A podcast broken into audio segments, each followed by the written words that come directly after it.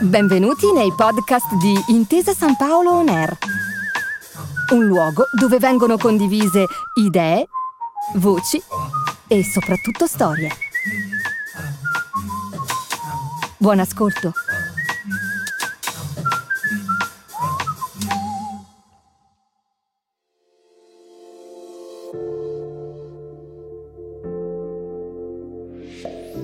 Condivisione, socializzazione e gioco di squadra. Tre elementi fondamentali, anzi vitali, per poter coltivare il sogno. Quel sogno che tutti, almeno una volta nella vita, abbiamo vissuto a occhi aperti. Esultare sotto la curva dopo aver segnato un gol decisivo con la maglia della propria squadra del cuore.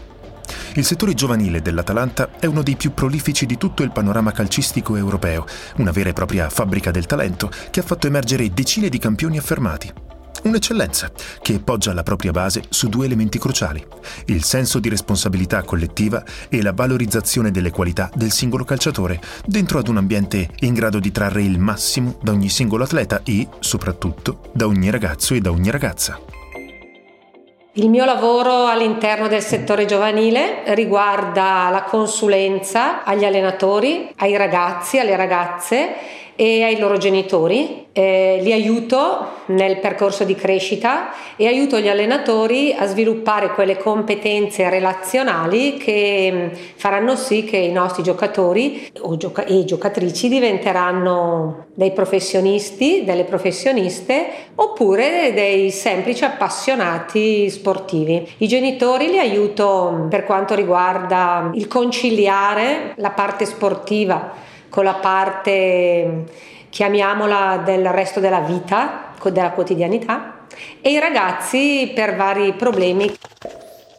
Lucia Castelli ricopre un ruolo fondamentale e delicatissimo all'interno dell'universo Atalanta, la figura della psicopedagogista, oggi obbligatoria per via delle norme imposte dalla FIGC e dalla UEFA, è stata introdotta a Bergamo già nei primi anni 2000, grazie all'intuizione di Mino Favini, allora responsabile del vivaio nero-azzurro consulenza, supporto, gestione dei ragazzi, ma soprattutto delle emozioni più intime e personali di ogni calciatrice e ogni calciatore presenti all'interno dell'Accademia. È un ruolo di primaria importanza far crescere gli atleti, i genitori e gli allenatori, creando così un ecosistema sano e funzionale accettare e interiorizzare il concetto di sport, che si manifesta nei valori che contribuiscono alla maturazione complessiva del giovane, in un processo che non può prescindere anche dalle emozioni, dal lato più istintivo, che costituiscono il rovescio di una medaglia fatta in egual misura di passione e di fatica. I ragazzi e le ragazze eh, non sono solo atleti, solo atlete, sono persone che stanno crescendo eh, in età evolutiva hanno una vita sul campo e una vita fuori campo e quindi con gli allenatori ehm, è importantissimo, eh, agli allenatori è importantissimo far capire che i ragazzi quando vengono all'allenamento si portano dietro tutte le loro storie, le loro emozioni, la loro vita, la scuola, la famiglia, gli amici e per questo gli allenatori sono educatori. Uno dei miei lavori di consulente è proprio quello di formare gli allenatori e formare in loro quelle competenze relazionali al fine di ehm, preparare dei calciatori, delle calciatrici del futuro. Eh, tuttavia eh, gli allenatori mh, mantengono il loro ruolo, non, non diventano papà, non diventano confidenti, questo è molto importante tenere separato il ruolo dell'allenatore dal ruolo del genitore ma questo non vuol dire che l'allenatore non deve tener conto delle emozioni del ragazzo. Gli studi recenti sulle neuroscienze hanno proprio dimostrato come le emozioni incidono sugli apprendimenti. Non tener conto delle emozioni dei ragazzi, della loro vita, va poi a inficiare tutta la parte che si fa sul campo. Quindi io ritengo che pur mantenendo ruoli differenti, ci, visto che stiamo parlando di minorenni soprattutto, tranne che nella primavera dove già lì il discorso è un po' diverso, ehm, bisogna tener conto proprio della parte emotiva. La parola d'ordine dunque è formazione. Gli atleti e le famiglie vanno formati, anzi educati al concetto di sport, senza tralasciare anche gli aspetti più spinosi, come il rifiuto e l'accettazione dei propri limiti. D'altronde non sempre il percorso termina con il grande palcoscenico. Lo stesso vale però per gli allenatori, figure necessarie ed importantissime per far capire ai giovani quali sono i valori che devono essere portati sul terreno di gioco.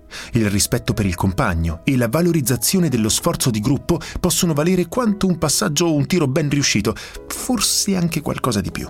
Il rispetto del ruolo in campo, poi, va di pari passo con la comprensione delle dinamiche interne da parte del ragazzo o della ragazza. E tutte le figure coinvolte, quindi, devono educare l'atleta a rispettare le norme base necessarie alla costruzione di ambienti di lavoro sani e produttivi. La dirigenza eh, è importantissima, la dirigenza dà le linee guida. Noi poi abbiamo un codice etico molto chiaro, um, ricco di valori eh, per far diventare i calciatori professionisti o, no, o, anche chi non diventerà professionista, la scuola Atalanta è veramente, come si dice, una scuola di vita. Quindi senza l'avvallo della dirigenza tutti i nostri progetti educativi, che sono tantissimi, sono sulla, sulle squadre ma anche sul territorio, sarebbero impossibili. Quindi è proprio, diciamo, è da lì che parte, è la dirigenza, dalla proprietà fino ai nostri direttori che danno le linee guida.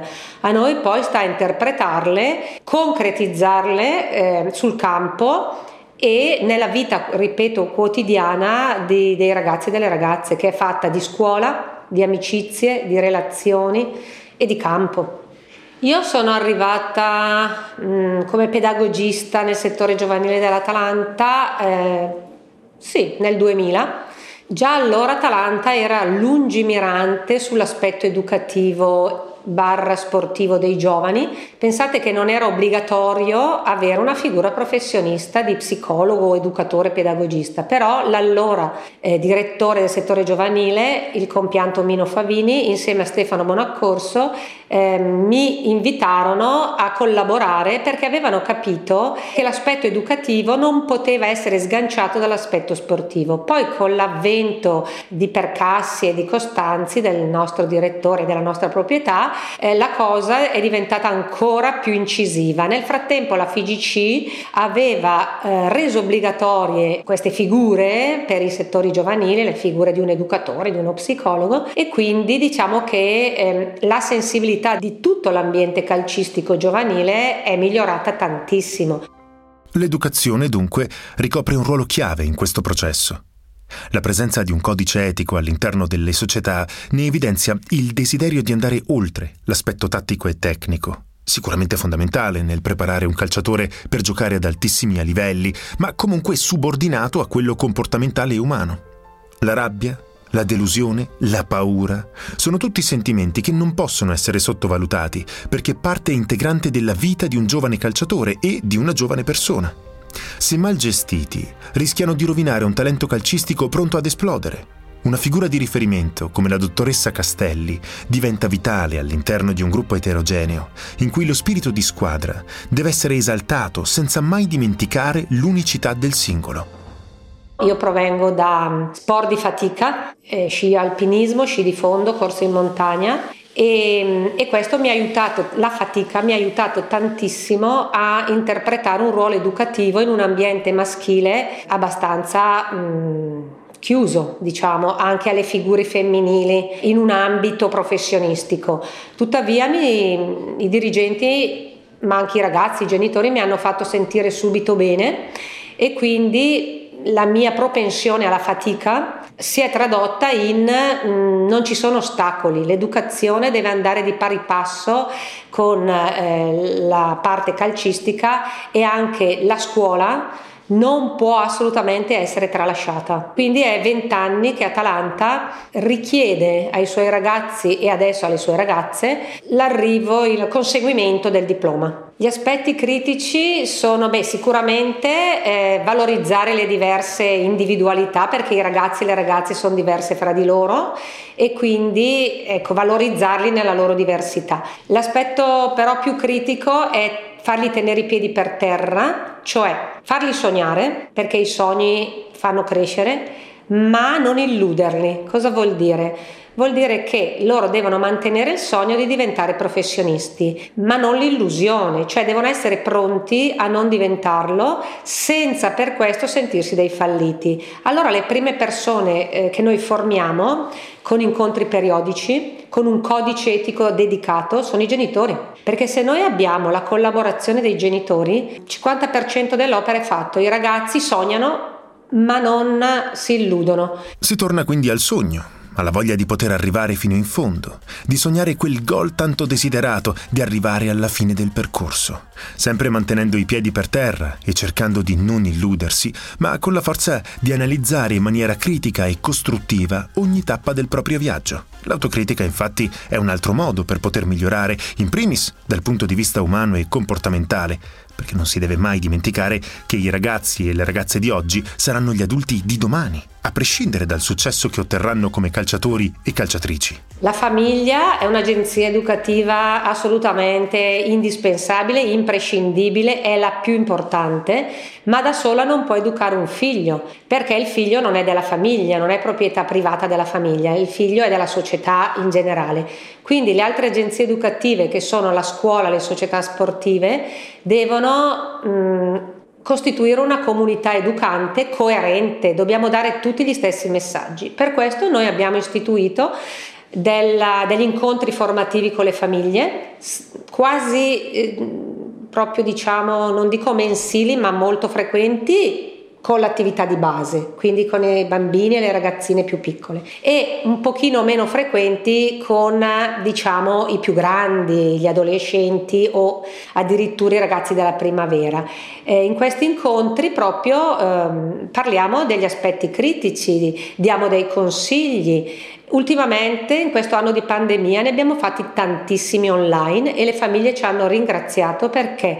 Perché si sono sentite supportate, hanno sentito l'Atalanta vicina noi abbiamo un grosso progetto eh, che si chiama Atalanta Buoni Comportamenti che aiutano, eh, questo progetto aiuta le famiglie, i ragazzi e gli allenatori a usare bene i social, a usare bene internet. E lo stiamo perseguendo da, con la ATS, la Questura di Bergamo, la cooperativa Specchio Magico e è due anni che stiamo lavorando su questo aspetto, guarda caso un aspetto importantissimo in, in questo anno di pandemia, usare bene i social nell'anno di pandemia è una criticità che io tutti gli anni devo affrontare con i genitori, con i ragazzi e l'altra criticità è la scuola. La scuola non va sottovalutata, non è il piano B, è il piano A parallelo. Ce lo chiede la FIFA, ce lo chiede la UEFA che accanto alla formazione calcistica dobbiamo assicurare una formazione culturale, umana, che passa attraverso la scuola, scuola di zingonia sportiva, ma scuola anche eh, proprio a livello scolastico vero e proprio. Tutti i nostri ragazzi vanno a scuola.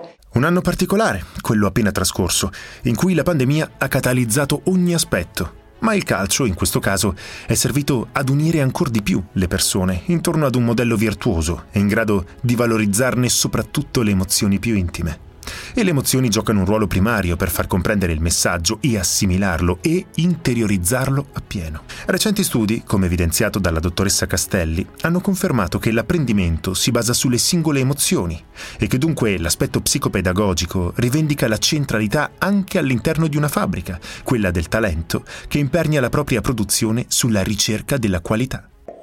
Si gestisce lavorando sulle, sugli obiettivi e non sui risultati. Eh, per questo vengo aiutata anche dalla mia collega eh, psicologa dello sport Anna Ferrari. Facciamo colloqui con i ragazzi eh, per gestire l'ansia, la paura, la rabbia e, mm, e come si gestisce l'ansia, la paura, la rabbia? Eh, si gestisce dandosi degli obiettivi individualizzati di prestazione sicuramente, prestazione eh, fisico-atletica, tecnico-tattica, ma se vuoi anche psicologica. Ecco, in questo modo i ragazzi si sentono spronati a raggiungere i loro obiettivi individualizzati, ma nello stesso tempo non si sentono obbligati a dover vincere, a gestire un risultato che è più grande di loro. Quindi a piccoli passi, facendo questi training molto semplici, ma eh, personalizzati ragazzo per ragazzo, io vedo che loro mh, si tranquillizzano. Certo, essere in panchina durante la Champions non ci sono colloqui che tengono, però direi che sono bravi, sono, sono bravi, l'affrontano bene, anche perché Atalanta è un po' una famiglia. Siamo una bella squadra, una bella società, eccetera, però siamo ancora una società familiare. L'esperienza vissuta nel settore giovanile nerazzurro diventa quindi un percorso da intraprendere valorizzandone tutti gli aspetti, non solo quelli sportivi. Un modo nuovo di interiorizzare l'esperienza del campo, traendone benefici olistici. Una scuola di vita in tutti i sensi.